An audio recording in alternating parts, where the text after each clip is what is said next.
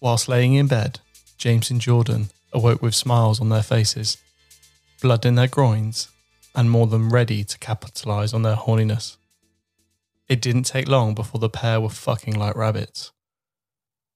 There was nothing like a naughty meat to send your libido crazy and wanting more. The weekend had started in the best possible way. They headed out for a walk to their favourite coffee shop, over and under, one of their little treats. With a well made flat white, made with oat milk, and a breakfast sandwich on the bench, a parade of local pups walked past with their owners following, excited for the fresh air. They came in all shapes and sizes, but had one thing in common. They were all southwest London dogs and very well fed. The afternoon came and went, and before they knew it, the pair were settling in for the evening in the flat with some good wine. James and Jordan found themselves tucked up on the sofa, enjoying their relaxed weekend after the past few had been filled with a lot of naughty fun, and resting up for a big week ahead. Jordan was up early Monday morning, heading to King's Cross. She was due on the early Eurostar to Paris for the week with work. She loved the food, wine, and energy of the city. James, however, wasn't able to come with her. As the week progressed, James quickly got jealous of Jordan's photos of her food. And by the time it was Thursday and his birthday, he was ready for his own treat. As the day went on and lunchtime approached, James treated himself to a long lunch from the office, but his mind was wandering elsewhere. Just then, Chloe, who the pair had met previously, messaged the group Jordan had set up for the thruple, asking if they wanted to grab a drink tonight. James didn't open the message. Instead, he enjoyed his lunch. He paid and wandered back to work. On the walk back, Jordan replied, telling Chloe that she was unfortunately in Paris for the week. However, James might be around if she was desperate for some company. Chloe quickly returned a winky face to the group and suggested she was hinting at maybe a bit more than just a drink. Jordan quickly responded, telling her it was James's birthday so she's sure he'd be more than happy to fulfill any of her needs. Jordan then messaged James telling him to enjoy a birthday treat on her in playing with Chloe and letting him know he was welcome for her hooking him up, but also how amazing she was for arranging this and reminding him how lucky he was to have her. Without him even having to say anything, he'd got himself a very naughty little evening planned, to which he replied, I guess that's settled then. Letting Chloe know he would be back late from work, so perhaps she should head straight to the flat and they could open a bottle of wine there. James wasn't very productive in his final hours of work. His mind was focused on other things. Heading back to the flat, he jumped in the shower and freshened up. James quickly called Jordan before she headed out for her client dinner. She laughed and joked that she didn't mind as she knew Chloe would trust them both. So why not?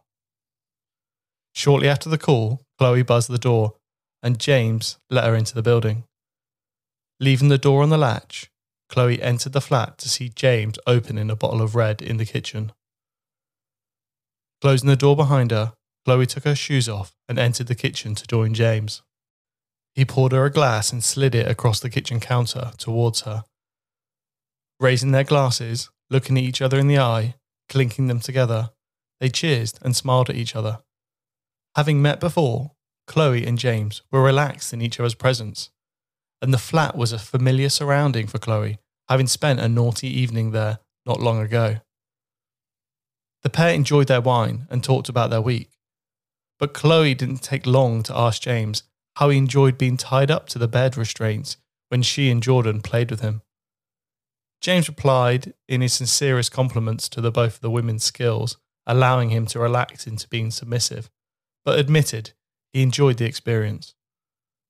Chloe bit her bottom lip and told James she wanted to know what it felt like. Having tied Jordan up many times, James knew what he could do to give her a wild night.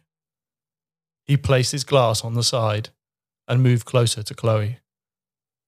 She reached his hand towards her waist Pulling her towards him, she moved her lips towards him. James pulled back and at the last second told her to go get more comfortable and sit on the edge of the bed. Chloe looked at James before making her way to the bedroom. She pulled her shirt over her head and dropped it on the floor in front of him. Then moved towards the bedroom. She unbuttoned her jeans, pulling them off in the hallway, and entered the room. James let her wait for a moment, enjoying his wine. He grabbed their glasses and the newly opened bottle, taking them with him.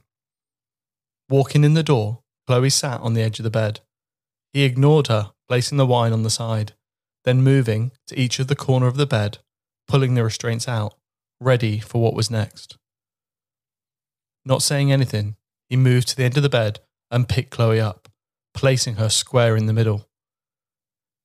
Chloe's hands tried to reach for his trousers, but he batted her hand away, but still not yet looking her in the eye.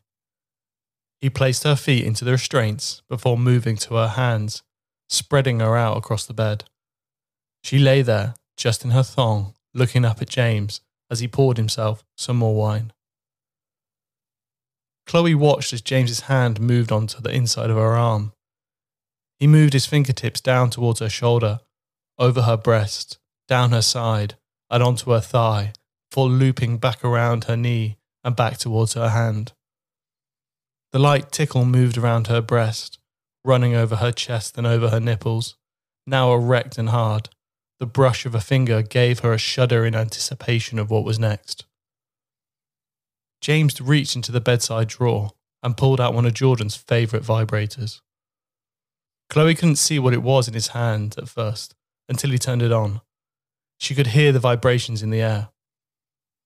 James then reached over for an eye mask, quickly placing it on Chloe's face, obscuring her view from what he had planned.